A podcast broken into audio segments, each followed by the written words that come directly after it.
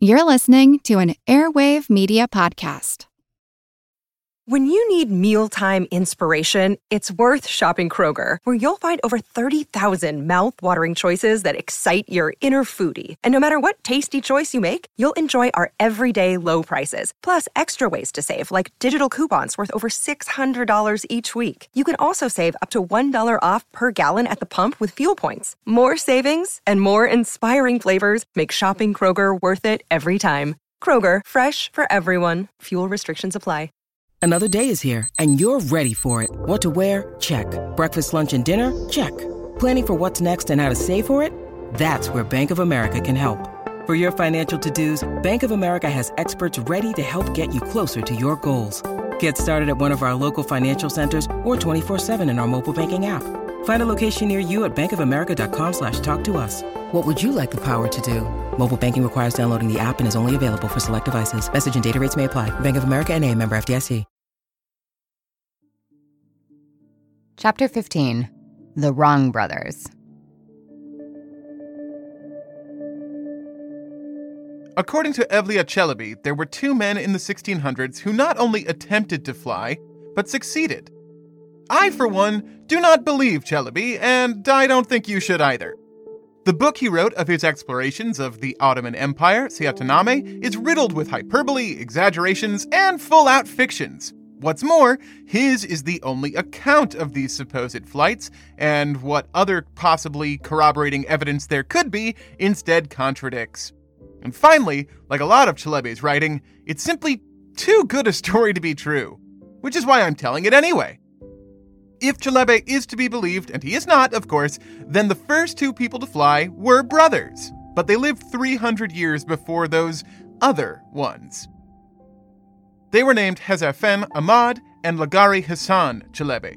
No relation to Evliya, Çelebi was an honorific meaning man of God, roughly analogous to sir or gentleman.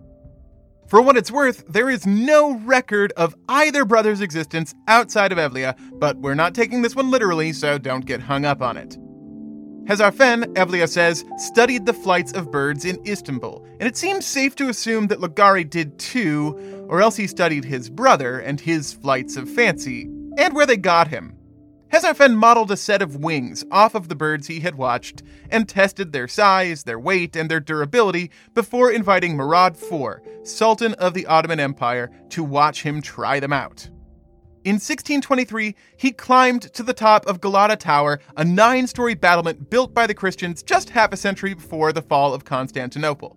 It was the tallest structure in the city, 200 feet tall, the perfect place for Hezarfen to fly, in front of the Sultan and in front of his brother, Lagari Hassan.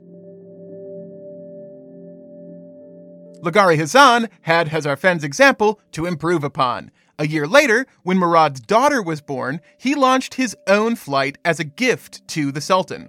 Instead of Hezarfen's bird suit, with its paltry pair of wings, Lagari's device had 14 wings. More critically, instead of a suit, it was a rocket stuffed with 150 pounds of gunpowder. But the real lesson he had learned from his brother was about attitude. Before his attempt launched from the base of the palace, he shouted up to Murad, Oh, my Sultan, be blessed. I am going to talk to Jesus. Then he lit the rocket and, according to Evliya Çelebi, shot high into the sky, made a gentle arc, and landed safely in the waters of the Bosphorus. If any of this actually happened, no, then Hezarfen's flight could be considered the more successful of the two. When he sprang from Galata Tower, he sailed out not just over the city, but over the Bosphorus as well, landing in the center of Üsküdar on the other side of the Strait of Istanbul. Now, I'm trying not to harp on it, but golly gee, is Evliya Çelebi's account unreliable. Both of these flights would have been impossible to make, for different reasons. Hezarfen's glide from the tower to Üsküdar would have been two miles long from a starting altitude of just 200 feet, without any favorable winds or thermals to aid him. The best performing modern hang glider can achieve a glide ratio of 16 to 1. That is to say that for every 16 feet it travels horizontally, it falls one foot. But to accomplish the flight from Galata to Üsküdar, Hezarfen's wingsuit would have needed a glide ratio of 41 to 1.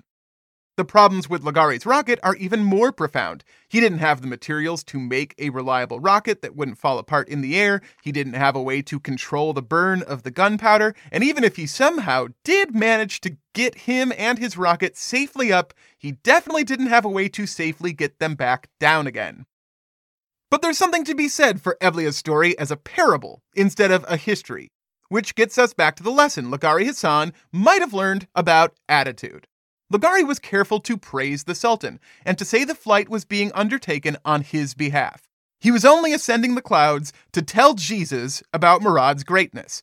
And when he swam back to the palace, his first words weren't one small step for man or anything so self centered.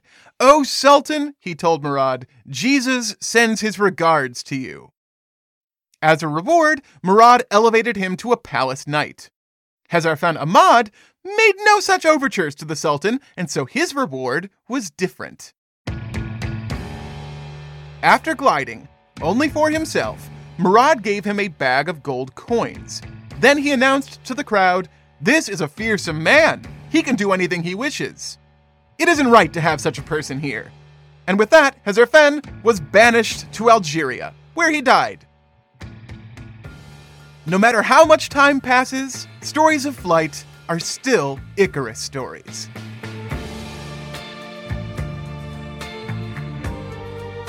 This is The Constant, a history of getting things wrong. I'm Mark Chrysler. This is the third of a four part series investigating not so much the history of flight as the history of falling. I wanted to get it done in three, but I've found that there are just too many great stories to fit. And I'm hoping you'll find that too. So, today's episode is What Goes Up Part 3.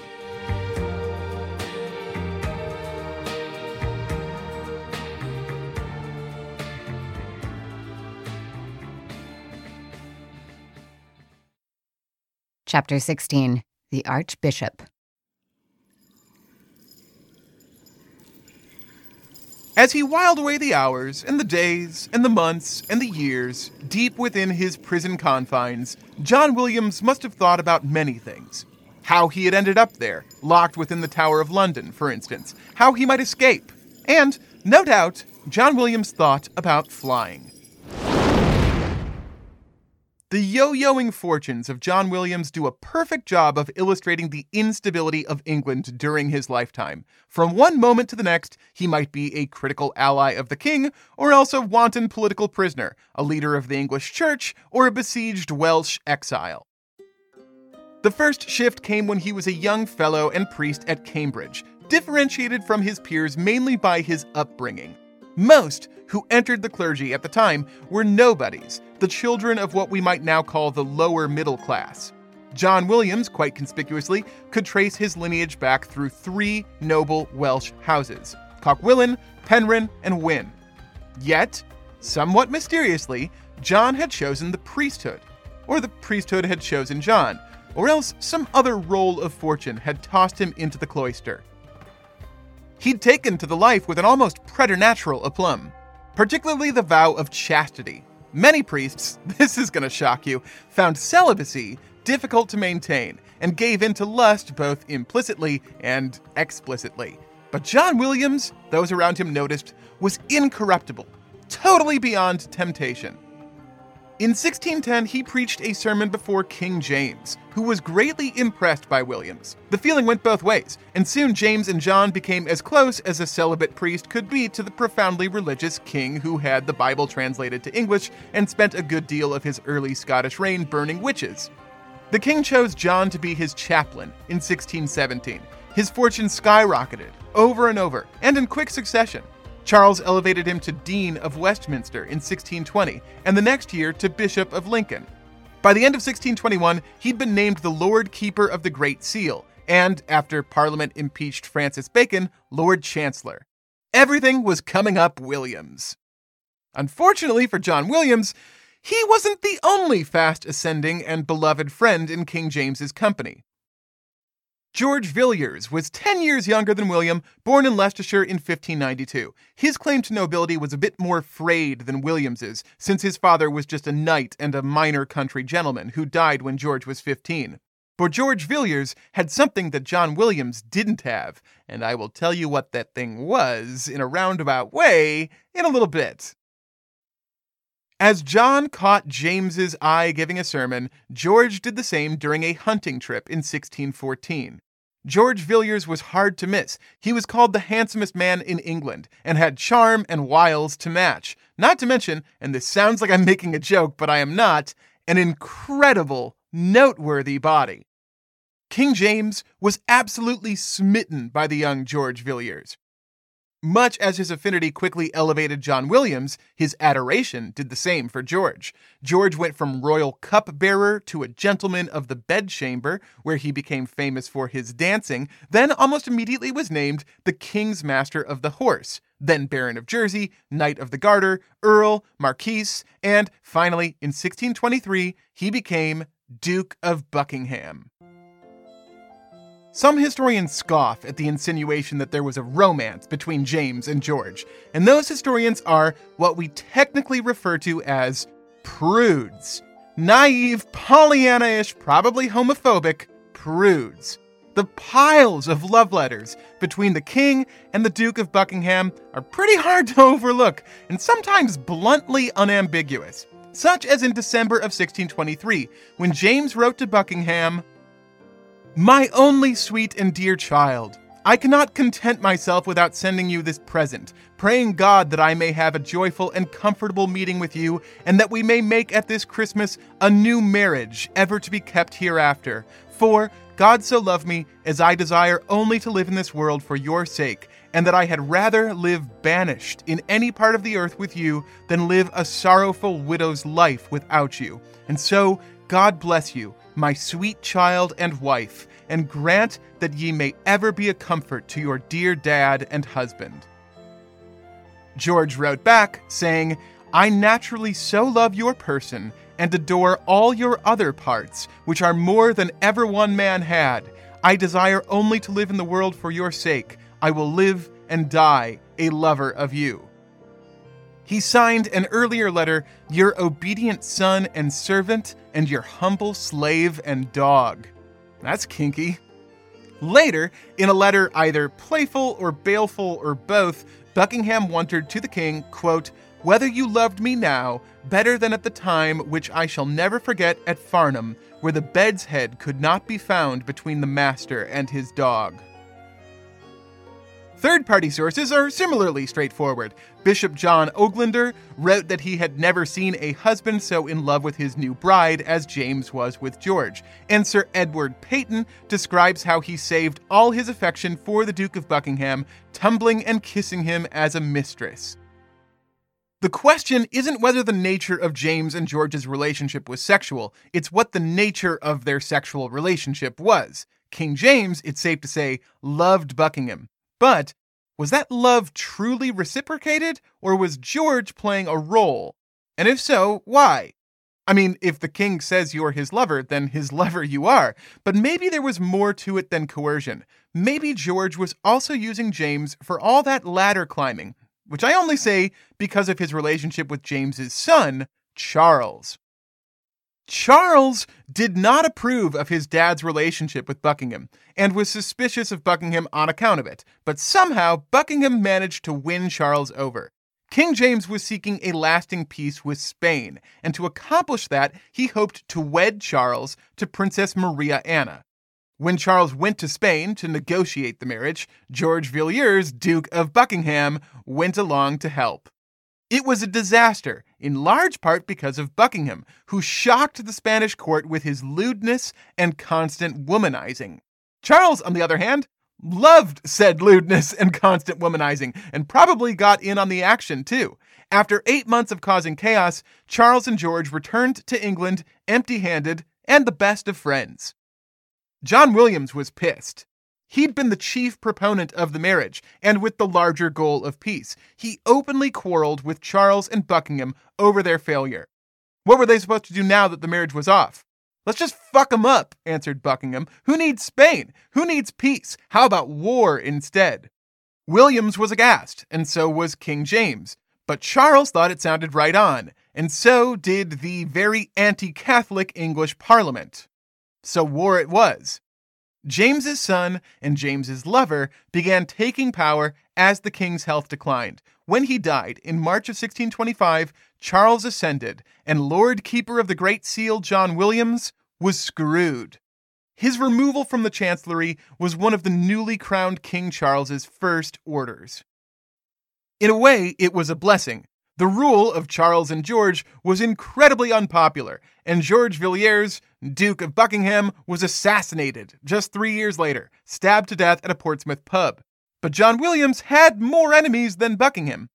The Archbishop of Canterbury, William Laud, disagreed with him theologically, so he had him brought up on trumped up charges to the court of the Star Chamber. Laud said that Williams was sympathetic to the Puritans and secretly furnishing them with state secrets. The accusation was totally spurious, but in the course of defending himself, John Williams perjured himself, as William Laud had hoped. And in 1636, Williams landed in the Tower of London. This could be where we joined the story, with John Williams in the tower, thinking about how he got there, how to escape, and thinking, most importantly, about flying. But it doesn't have to be, because four years later, the House of Lords forced King Charles to release Bishop John Williams, just as William Laud was himself being arrested, and he too was being imprisoned in the Tower of London. They might have waved as they passed one another in the turnover. A year later, Parliament arrested Williams again, and he joined Laud once more in the Tower of London, where he had time to think. Think about how he got there, think about escape, think about flying.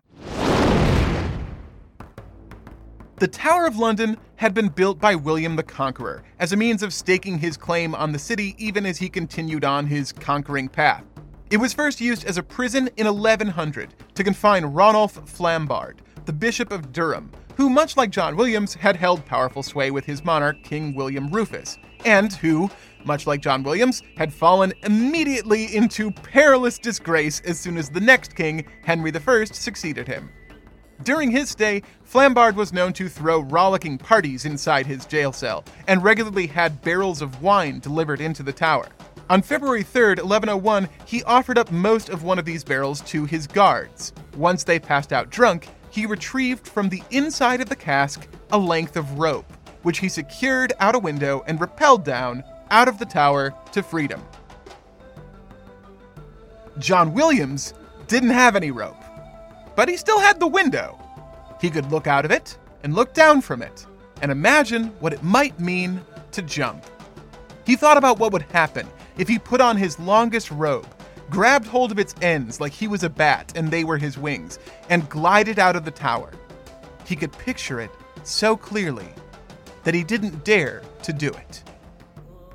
No, instead, he waited out his time in the tower, while civil war between King Charles and his parliament loomed larger. He waited until he was released again, until he was named Archbishop of York, and had to flee again for Wales after William Laud was executed and the war began in earnest. He never returned to the Tower or to York. He escaped the war eventually by settling with relatives, the High House of Wynne, where he died of quinsy in 1650, just months after Parliament executed King Charles and Oliver Cromwell took control of England. From his last days at the Wynne Baronetcy, he might have stopped to look around and wonder how this had been his lot. How he'd come to be Lord Keeper of the Great Seal, Lord Chancellor, Archbishop of York, twice prisoner in the Tower of London, twice exile from both sides of the First English Civil War, friend to King James, enemy to King Charles, and a bishop renowned for his perfect chastity. He might have wondered why he had joined the clergy in the first place when he came from such a family, from such a noble house as the Wynnes, where he ended up. And he might have thought again of flying. Years earlier, he had thought of escaping the Tower of London, thought of making wings of his cloak and leaping from the window. But he knew what would happen if he did, because he'd tried that before. When he was seven years old, he had his whole life ahead of him. His only job would be to marry well to the daughter of some other noble house, and then to live as a lord in the country without controversy. But he had gone off running around the walls of Conway, his home, in the north of Wales. It was a perfect, blustery day for a careless boy with a safe future ahead of him. He could feel the callow freedom in the wind as it flapped through his long cloak. He grabbed up each end like they were wings and darted along the wall, feeling the wind catching around him and wishing that universal childhood wish to fly. He could do it. He knew it. He could feel the air already billowing up, grabbing him gently within his cloth wings, promising to carry him aloft. He jumped as he ran and was certain it was cradling him, letting him softly back down. He was sure. He was so sure. So he grabbed even tighter, turned, and leapt from the wall.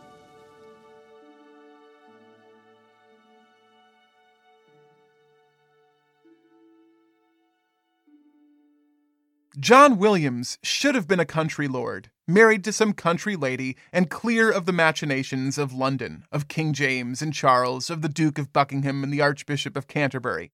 But after his leap, he could not marry, could not have heirs.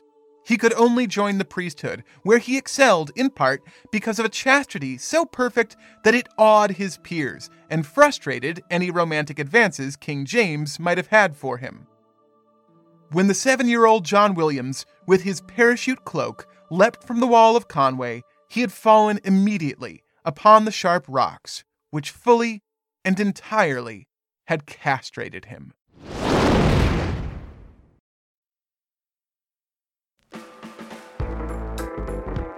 The Constant is brought to you by the University of California Irvine Division of Continuing Education. UCI DCE, for those in the know, has been serving the lifelong learning and skills development needs of the local, regional, and global community for over 50 years. The current economy is highly competitive, and UCI DCE can prepare you to stand out. They offer more than 80 career focused programs in business, leadership, tech, education, engineering, health sciences, law, finance, and more.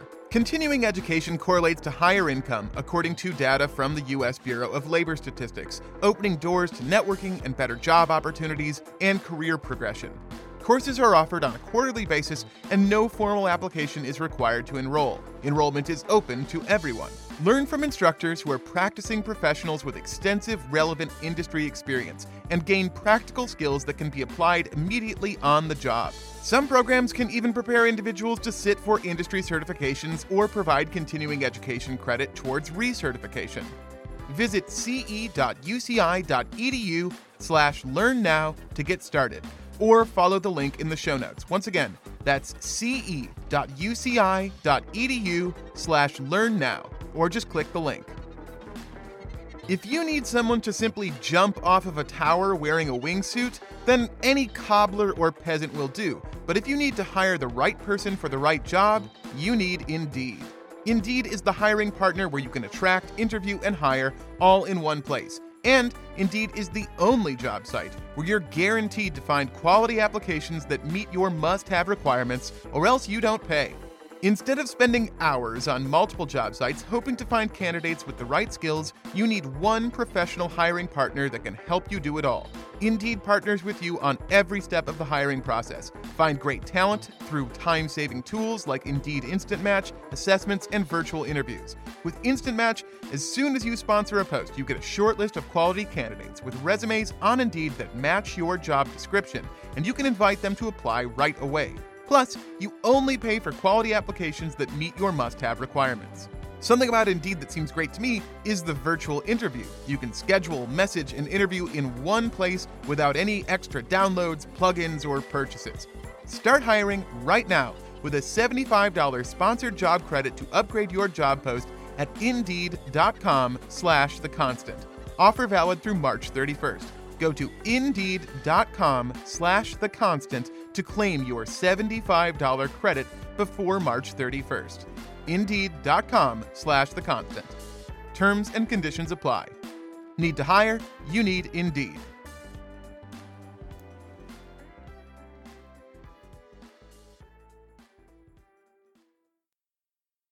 Chapter 17 The Inventor. The first half of the 17th century was marked by war in Europe like no one could remember. Poland and Sweden began the trend in 1600 and kept it up for the next 29 years off and on. In the middle of fighting Sweden, Poland also decided to take on Russia. While fighting Poland, Russia had a sudden civil uprising, and then Poland did too. The Swedish, who were still fighting Poland, went to war with Russia, who was also still fighting Poland, and hell, while they were at it, Sweden took on Denmark and Norway too.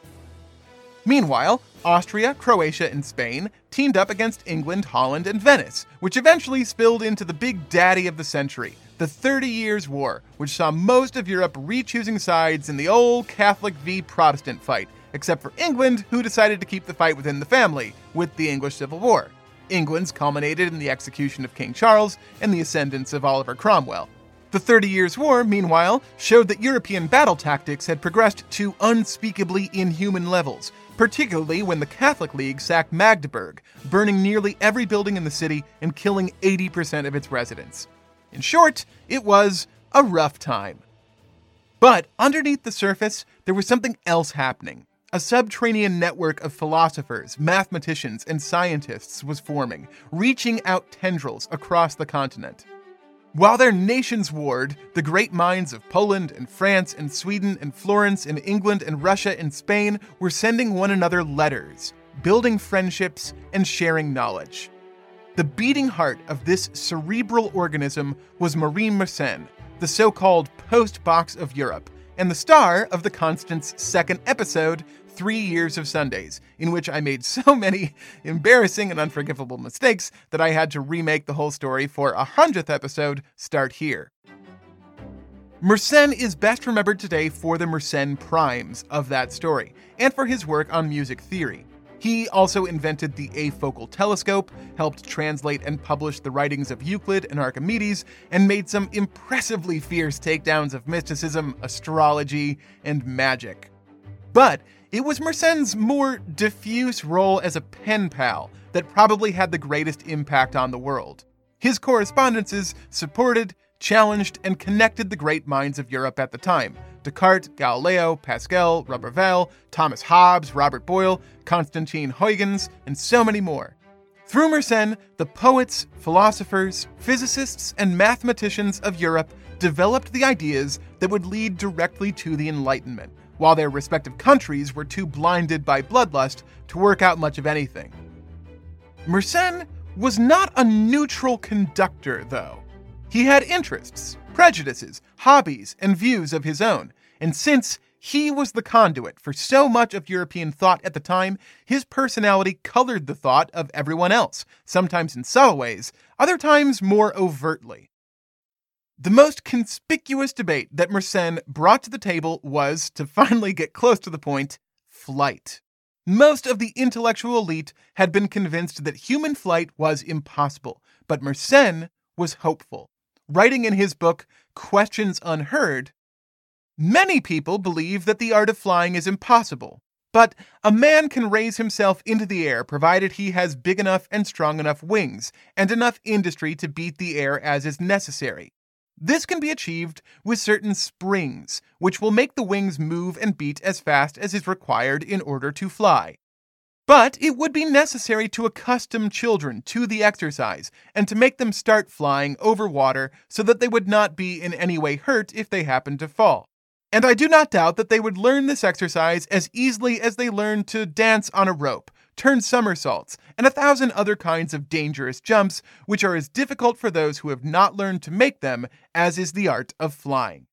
I say it is perhaps hardly more difficult to fly than to swim, and that as we find the art of swimming very easy when we have learned it, although we should have held it to be impossible, so we shall consider the art of flying to be very easy when we have achieved it. Because of Mersenne's fascination and hopeful optimism, and because he was the central node for nearly all scientific discourse during his lifetime, many of the great thinkers of Europe were drawn into the flight question. Many were skeptical or downright dismissive of the possibility, but nevertheless, Mersenne was the platform, and so the possibility had to be addressed.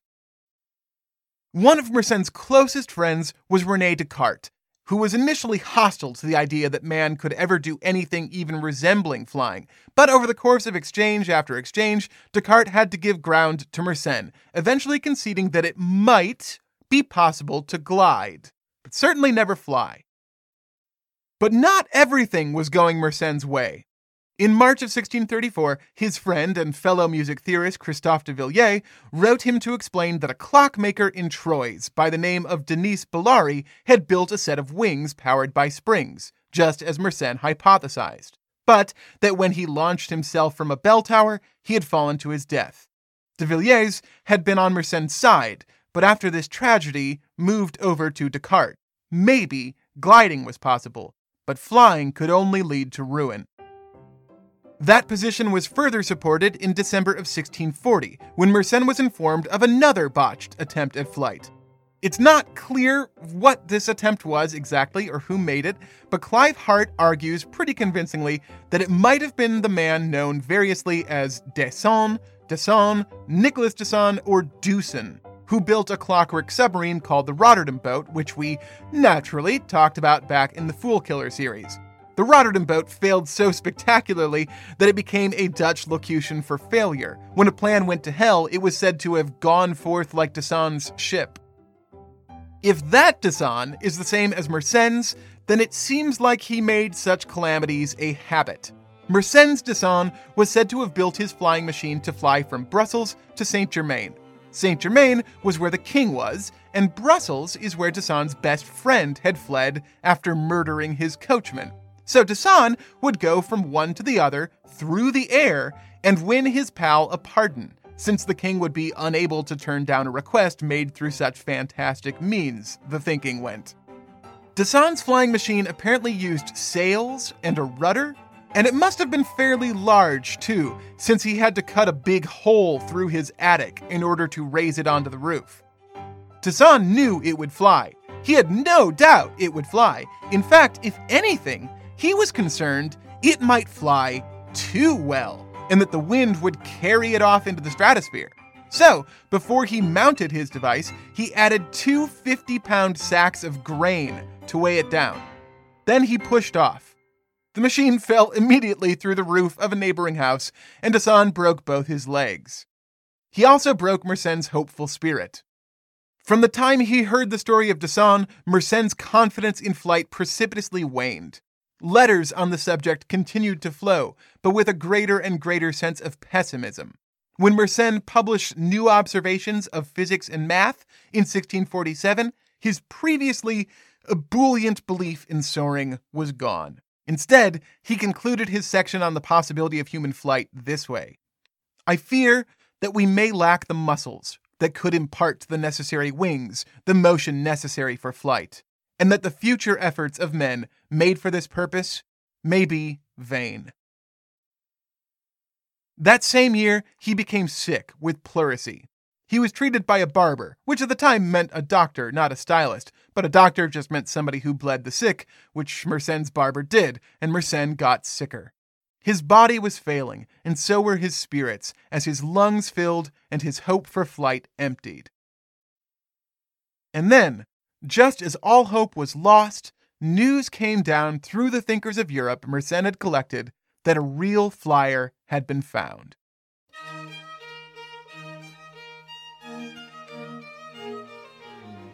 Word was initially skeptical. It came from Pierre de Noyer, a Parisian scientist, diplomat, and hotelier who in 1645 had been called up to serve as secretary to Louise Marie, the new Queen of Poland. In 1647, still at court in Warsaw, de Noyer sent a letter to the mathematician Gilles Personne de Roberval, a good friend of Descartes and Mersenne. The letter read, in part, A little while ago, there arrived here a mathematician who tells us that he has just come from Arabia, and because he comes from far away, he thought he could tell lies. The manuscript that I am sending you, together with the figure that accompanies it, will tell you the rest and make it unnecessary for me to go into further detail. The manuscript attached to Noyer's letter was ridiculous, but the figure it described was more so and more immediately understandable. It showed, well, let's go ahead and call it a flying machine, although that seems like an over charitable stretch. What it really looked like was a giant dragon. It had the head, complete with eyes, mouth, and ears. It had four reptilian legs and a big sail like tail. And it had wings a lot of wings. Sure, there were the two big wings jutting out from its midsection, the way you'd picture a dragon to have, but it also had four more smaller wings protruding upwards from its back. And in the center of its back was a large dome, which would serve, its designer thought, as both cockpit and as a sort of parachute if things went awry. De Noyer, understandably, thought the whole thing was ludicrous, the result either of a con or lunacy. Nevertheless, he sent the manuscript off to Roberval on orders from Queen Louise Marie. The Queen commands me to write you to say that if this machine is a success, she wants me to come and fetch you so that you may visit her in her realm. I believe that if I did this, I would be hardly less well rewarded than its creator. That creator was Tito Livio Burattini, and he was neither a con man nor a lunatic. Born in Agordo, Italy, before arriving in Warsaw, he'd been educated at Padua and worked as a traveling scholar. He somehow found his way to Egypt, where he worked with John Greaves to help produce Pyramidographia, the most accurate and detailed description of the Great Pyramid of Giza ever written to that point, and the first time its purpose as a tomb for the pharaoh Khufu was ascertained. Later in life, he built a working water clock, a series of telescopes for the Medicis, and a mechanical calculator, one of the very first ever made. He coined the word meter as a unit of measurement. He was the first person to discover spots or imperfections on Venus. He became Poland's architect royal, a position at which he directed the construction of the royal palace in Warsaw, and so on and so forth. All of that and many more very real accomplishments. But obviously, his flying dragon machine was bunk. Right? That's what Denoyer thought when he wrote to Roberval the first time. Then the dragon scales fell from his eyes. Burattini wowed Denoyer with his knowledge of engineering and the principles of flight. Burattini showed himself more than conversant in the latest scientific advancements of all of the other people in Mersenne's listserv Boyle and Descartes, Pascal and Huygens, Galileo and Roberval. Denoyer was impressed, but more impressive still was his model. On January 14th, 1648, just a month and a half after he wrote Roberval to sarcastically deride Burattini, Denoyer wrote another letter, this one to the travel writer and botanist Jean de Thévenot. This time, he struck a very different tone. No longer was Burattini a liar from Arabia, but instead a gentleman and mathematician who, quote, has shown the King of Poland the design and a small model of a machine for lifting a man and allowing him to fly. As far as the model goes, I can tell you that the one he presented to the king was four or five feet in length, including the tail, which, by means of a cord which he has arranged to come out of the tail, can rise into the air. And how did Denoyer know the model could rise into the air? Well, let him tell you. This model lifts a cat that is put into it and is sustained in the air for as long as the wheels are made to move by the cord. Seeing the effort produced by his model, he has no doubts about the large machine, which remains to be built. For that, he is requesting 500 crowns, not having the means to pay for it himself. I do not know whether our princes will be curious enough to want to do that. He asks eight months in which to finish it. He does not speak in any way like a charlatan, but gives evidence of being skilled in mechanics. With all that, he is poor. Now, wait a second. Let's stop and analyze this. According to Denoyer several other eyewitnesses, Burattini built a small model of his flying dragon, just big enough to fit a cat inside, which indeed it did. Not only did it fit inside, but it flew along with the dragon in the king's court. It is a baffling revelation because, based on the many drawings and writings, there was nothing properly aerodynamic about Burattini's dragon. Even into the present, there continues to be speculation about how or what Burattini managed to achieve. The most reasonable hypothesis is that the four wings on the back of the dragon were pulled down when he pulled the cord, and that this provided enough oomph to make the device quickly hop with the cat inside of it. But then it fell right back down again with the cat inside of it. Fun afternoon for the cat. The trick is that Burattini and Desnoyers and the king and queen and their court were all convinced that the dragon could have flown if there were a way to continuously flap the wings. That would be achievable in the full sized version, with a crew of men working them from the inside. But in the model, all they had was the cat, who was both unable and probably pretty resistant to doing so. The cord coming out of the dragon's tail could do the trick, but it couldn't be pulled again while the thing was in the air, which is why it fell. But everyone who saw it thought that it could fly, and word spread quickly through Mersenne's network, and the great thinkers of the age were suddenly convinced that flying wasn't just possible, it had been achieved. Tito Livio Burattini was never able to build his full sized dragon. This being 17th century Poland, months after he demonstrated the model, more war broke out, and he was drafted into the Polish army to fight the Cossacks. After the uprising was settled, Burattini returned to the royal court. He coined the term meter, he found spots on Venus, and he supervised the building of the royal palace. He built the telescopes and water clocks and a mechanical calculator. But for whatever reason, he never returned to the dragon. Still, its legend lived on and flourished, spread on the wires of Mersenne's great European postal network.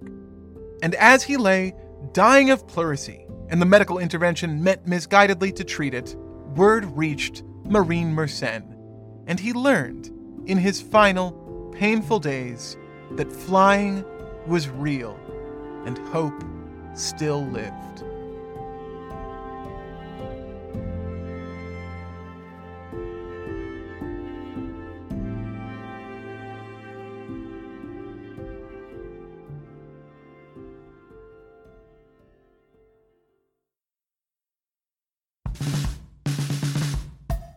The Constant is brought to you by BetterHelp. What interferes with your happiness? Is something preventing you from achieving your goals? BetterHelp will assess your needs and match you with your own licensed professional therapist. Connect in a safe and private online environment and start communicating in under 48 hours. BetterHelp isn't a crisis line, it's not self help, it is professional counseling done securely online. Send a message to your counselor anytime, and you'll get timely and thoughtful responses. Plus, you can schedule weekly video or phone sessions, all without ever having to sit in an uncomfortable waiting room. BetterHelp is committed to facilitating great therapeutic matches, so they make it easy and free to change counselors if needed. It's more affordable than traditional offline counseling, and financial aid is available. Since their service is available for clients worldwide, you can find the particular expertise you need online without limiting yourself to the counselors located near you. They have licensed professional counselors who are specialized in depression, anger, grief, self esteem, trauma, anxiety, and more. Anything you share is confidential. I want you to start living a happier life today. As a listener, you'll get 10% off your first month by visiting our sponsor at betterhelp.com slash the constant. Join over 1 million people who have taken charge of their mental health. Again, that's betterhelp, H-E-L-P dot com slash the constant.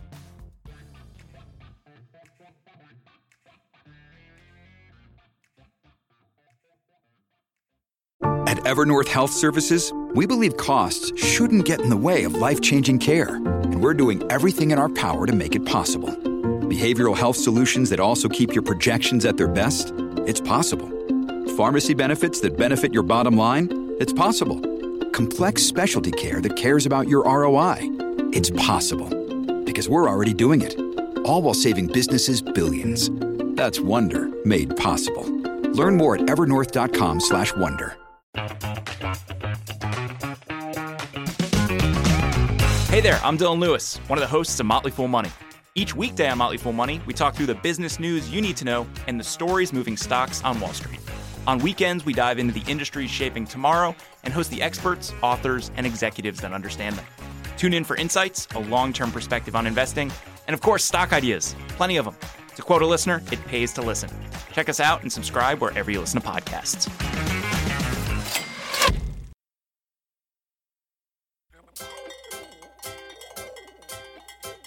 Chapter 18 The Cobbler. In April of 1665, the Meistersinger of Augsburg filed a lawsuit. Solomon Idler had to be stopped, he told the city's high council. The Meistersinger was an important figure in Augsburg, essentially the head of a guild or union that officially oversaw poetry, music, and theater in the city. It was his job to make sure that new poems used the right rhymes, new songs used the right melodies, and new plays used the right structures. And Solomon Idler was wrong, wrong, wrong. Idler was operating an unauthorized theater troupe, writing and acting in plays of his own devising, and the Meistersinger would be tied before he allowed that to continue. Solomon Idler, the Meistersinger argued, was not an artist. He was a cobbler, a shoemaker from Kronstadt.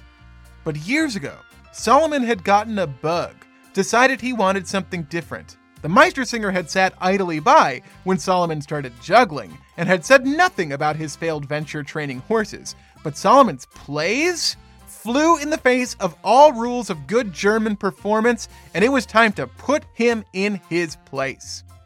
The Meistersinger had a litany of complaints about form, about meter, about style. That might have been enough to get a specific play taken down, but the Meistersinger had a larger argument for the council that they should put a total stop not only to this or that performance, but to Solomon Idler's whole theatrical career, because the Meistersinger said Solomon Idler was crazy.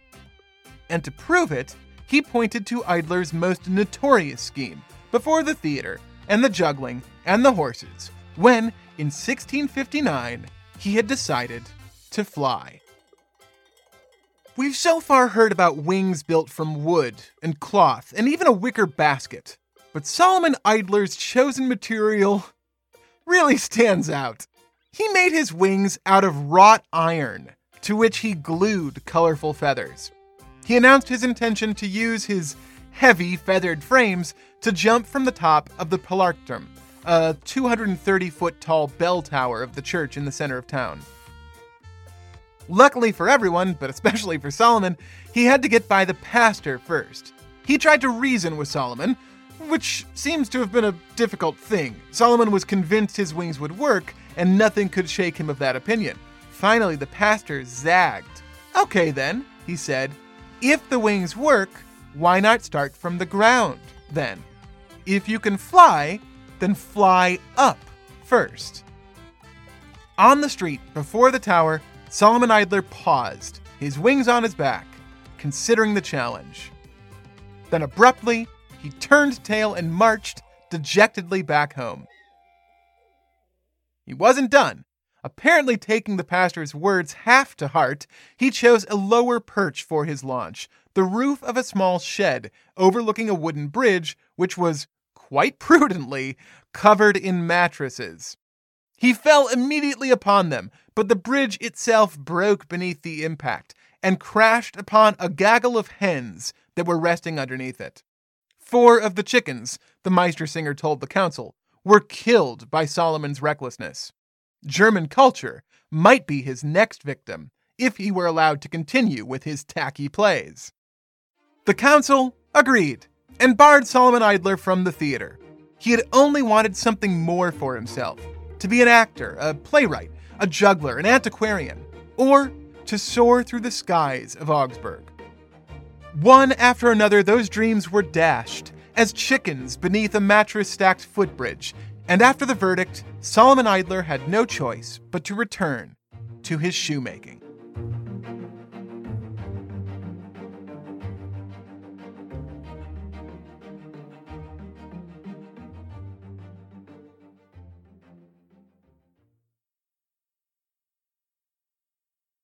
Chapter 19 The Surgeon.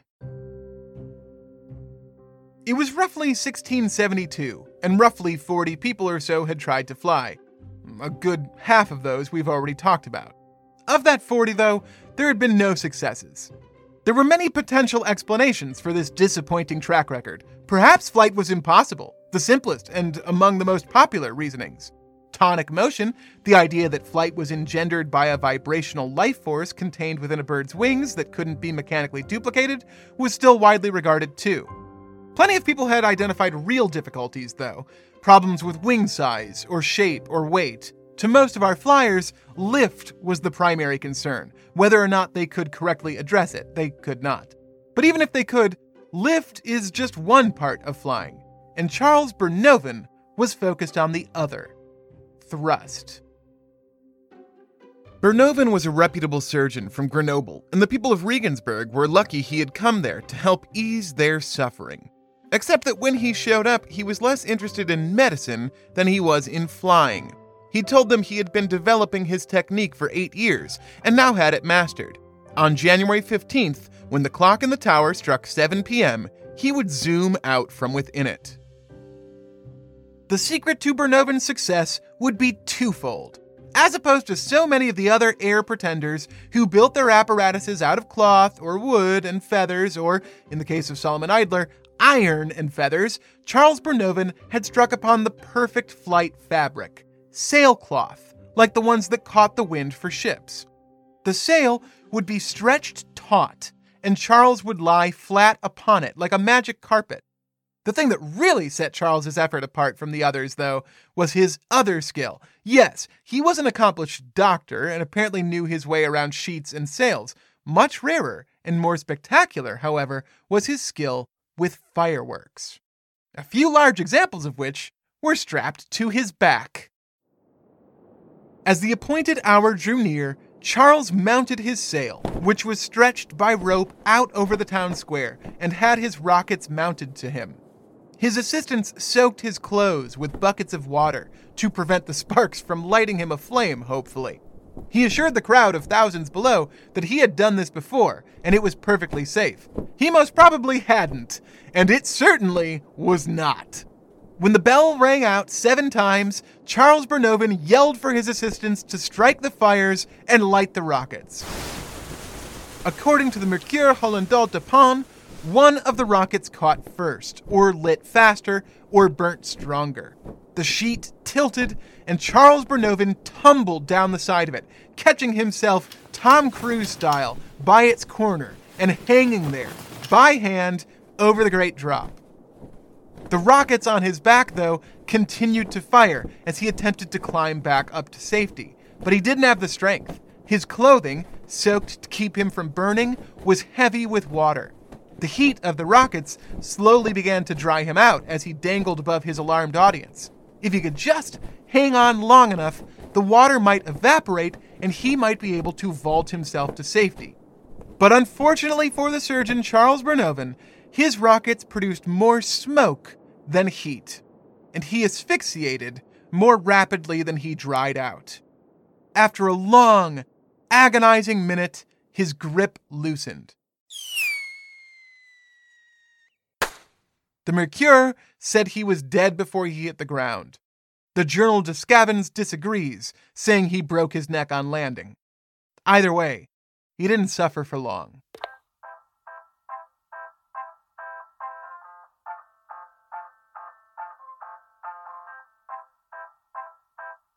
Chapter 20 The Locksmith. A man climbs a bell tower. He straps wings to his back. He looks out. He jumps. He falls. He splats. Then another comes along, climbs another bell tower, straps a different set of wings to his back, jumps, falls, splats. Another climbs, another jumps, another falls, another splats. Climb, jump, fall, splat. Climb, jump, fall, splat. Climb, jump, fall, splat. It's such a comically macabre pattern. It feels like it needs its own word. Comicabre? Macomical?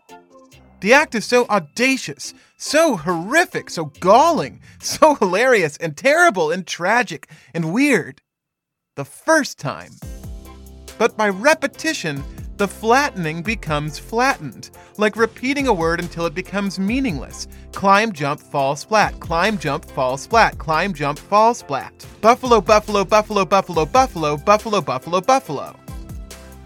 The story of Icarus is one of the most iconic myths in the whole of Western history, but by 1678, It had more reboots than Batman. And then came Besnier, the locksmith of Sablé. Unfortunately, so little is known of Besnier that he can only give us a slight reprieve. Yet his flying machine, if you can call it that, is probably the most famous image of pre flight invention besides Leonardo da Vinci's. Besnier breaks the pattern three ways. For a start, he didn't craft a set of wings. What he did craft is far harder to describe, and maybe that's why Besnier is drawn and painted more than he's written about.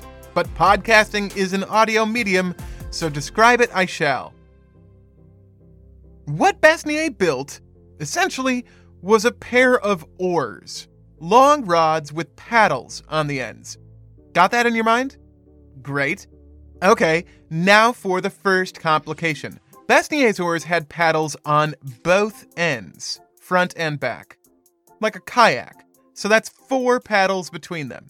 And he didn't use them to row. Instead, one oar was balanced over each of his shoulders. Presumably, they were strapped there via a harness, although this isn't explicitly described. How am I doing?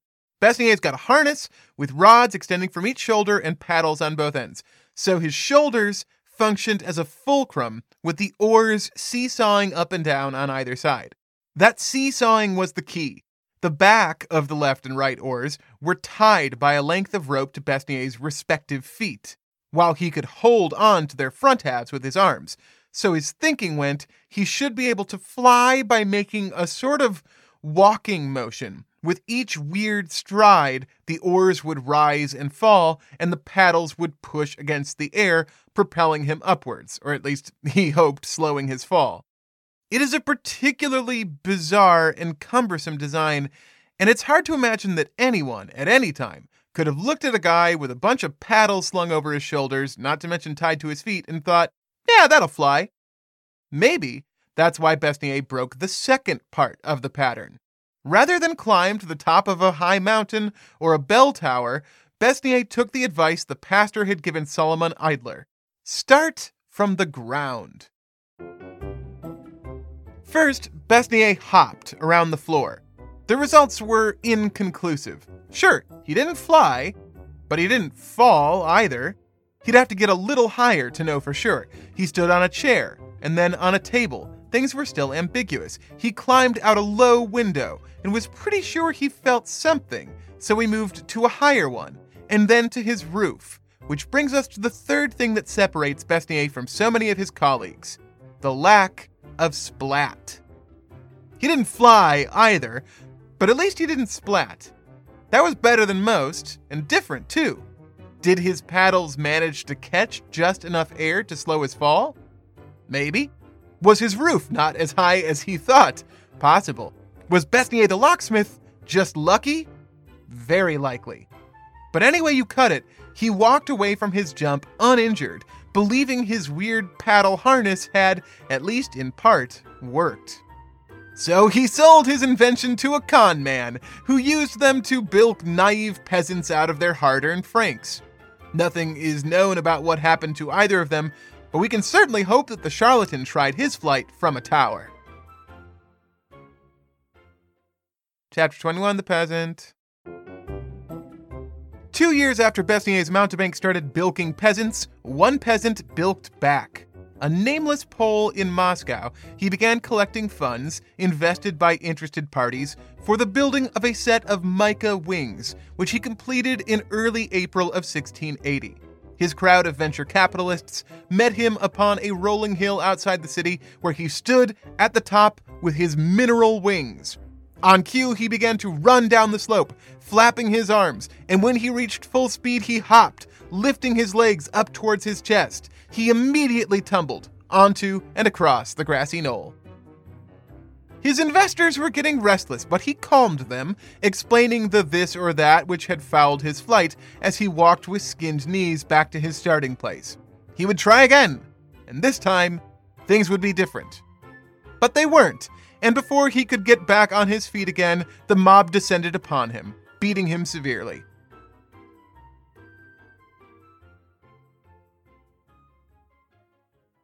Chapter 22 The Physicist.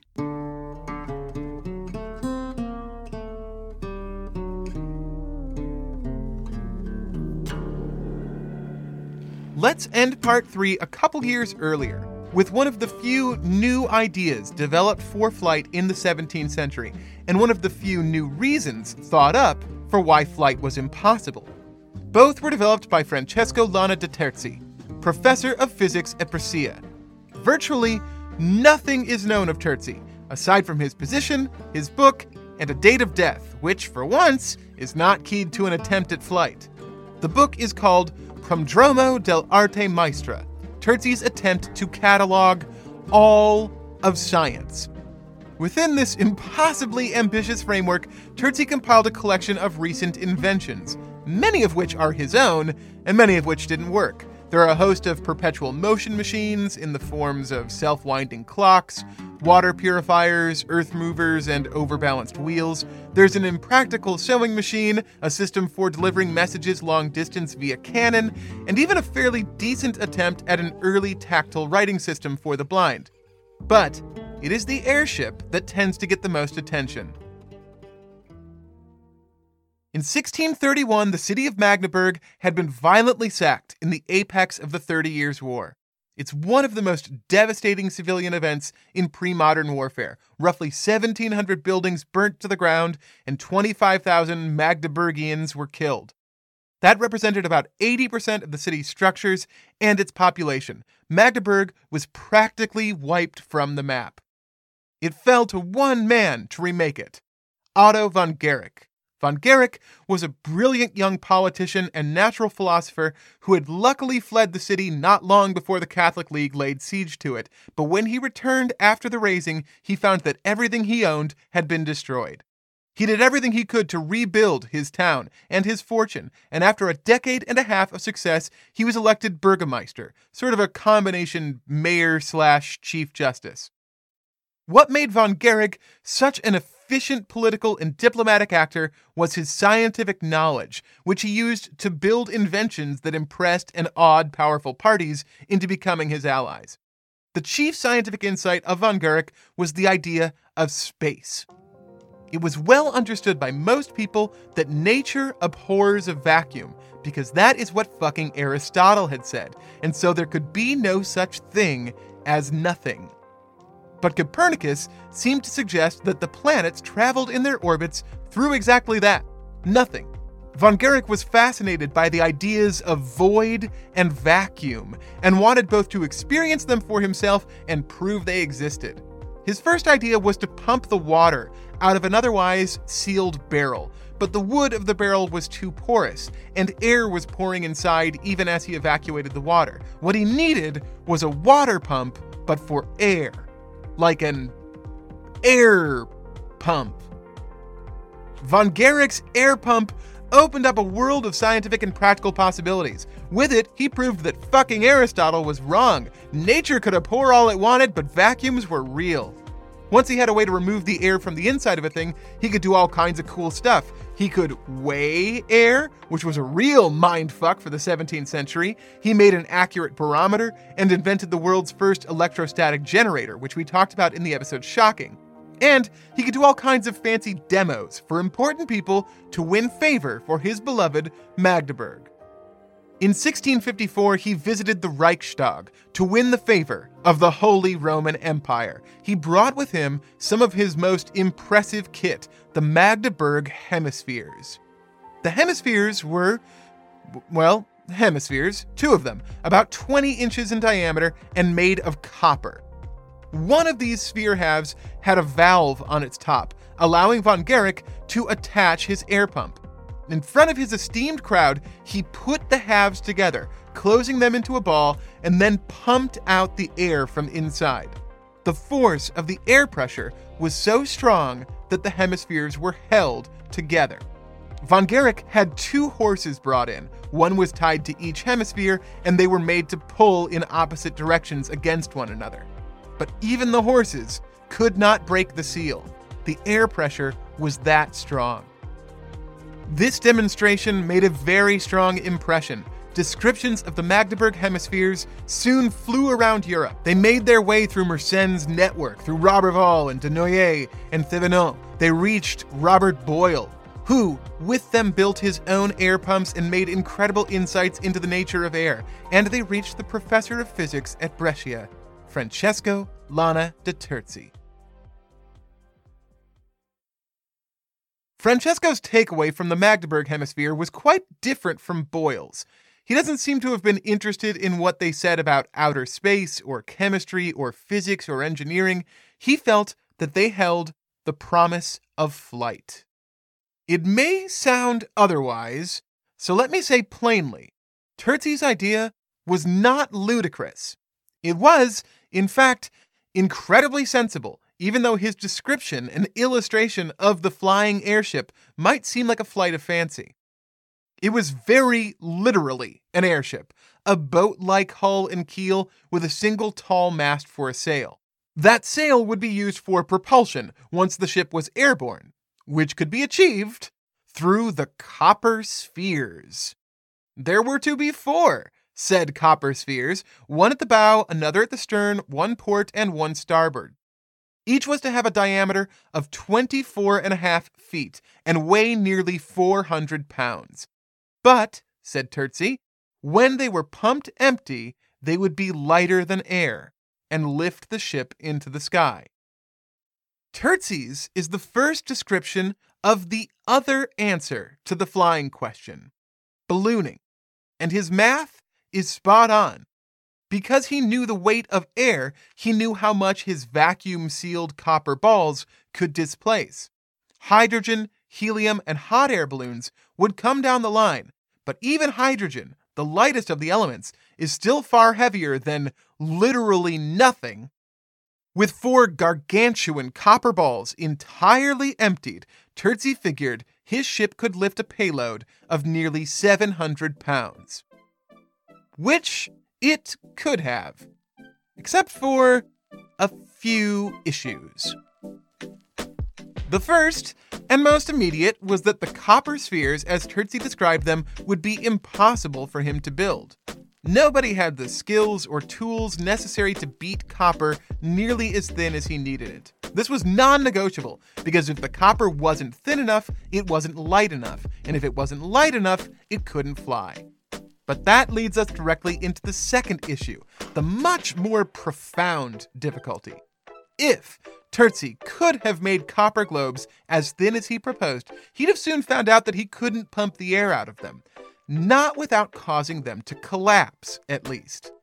The same air pressure that kept von Guericke's hemispheres together, even when pulled apart by literal wild horses, fine, they probably weren't wild, would crush Terzi's spheres like aluminum cans before they could lift anything. This is why you're used to hot air balloons, or helium balloons, or even hydrogen balloons if you're 1936 Germany, but not vacuum spheres. There's been some recent research with high tech materials in complex shapes that might, I stress, might make vacuum airships possible, but I would not hold your breath. That feels dangerously close to a pun. The physical constraints are just too ironic. In order to achieve lift with a vacuum, you need a container dense enough to hold against the air pressure. But in order to make a container dense enough to hold against the air pressure, it needs to be heavier than the vacuum can lift. It's not exactly perpetual motion, but it's pretty close to an O. Henry story. This was not Terzi's issue.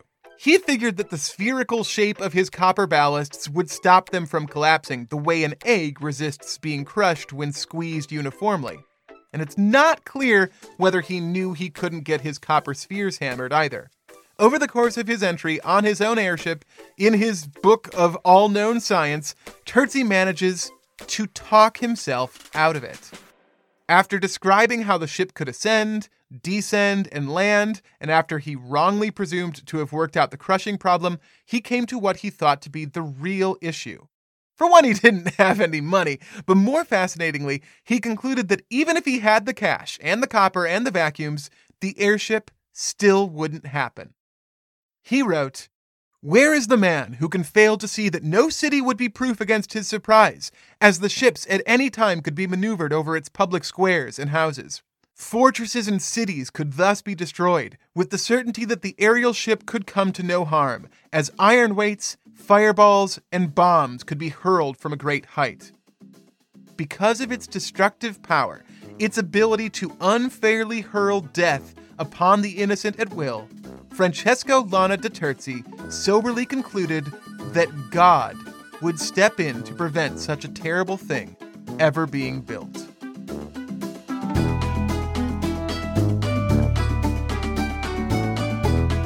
Music for today's episode provided by Epidemic Sound. Title cards by Heather Chrysler. Special thanks go out to everyone who contributes to make this show possible via our Patreon, especially Diane Webb, Christina Eggleston, Jeff Runnels, Chris Thorne, Truls Olson, Justin Zimbaluk, Rachel, Katie Dorsey, Tom Ramsey, Mike Walkish, Hannah Giddings Hamilton, Jerome Genaria, and Kelsey Pine. If you would like to join them, go to patreon.com slash the constant to sign up. You can find us at constantpodcast.com and from there locate our social media presences if you so desire. Rate and review us where you can, if you can, and most importantly, prove how much sway you have over your friends by telling them to listen. Then you can subtly quiz them on the latest episode. It'll give you a solid indicator of just where your relationship stands. And that is what we call a life hack. Until next time, from Chicago, Illinois, where by the grace of God, we will end this thing in part four, this has been The Constant.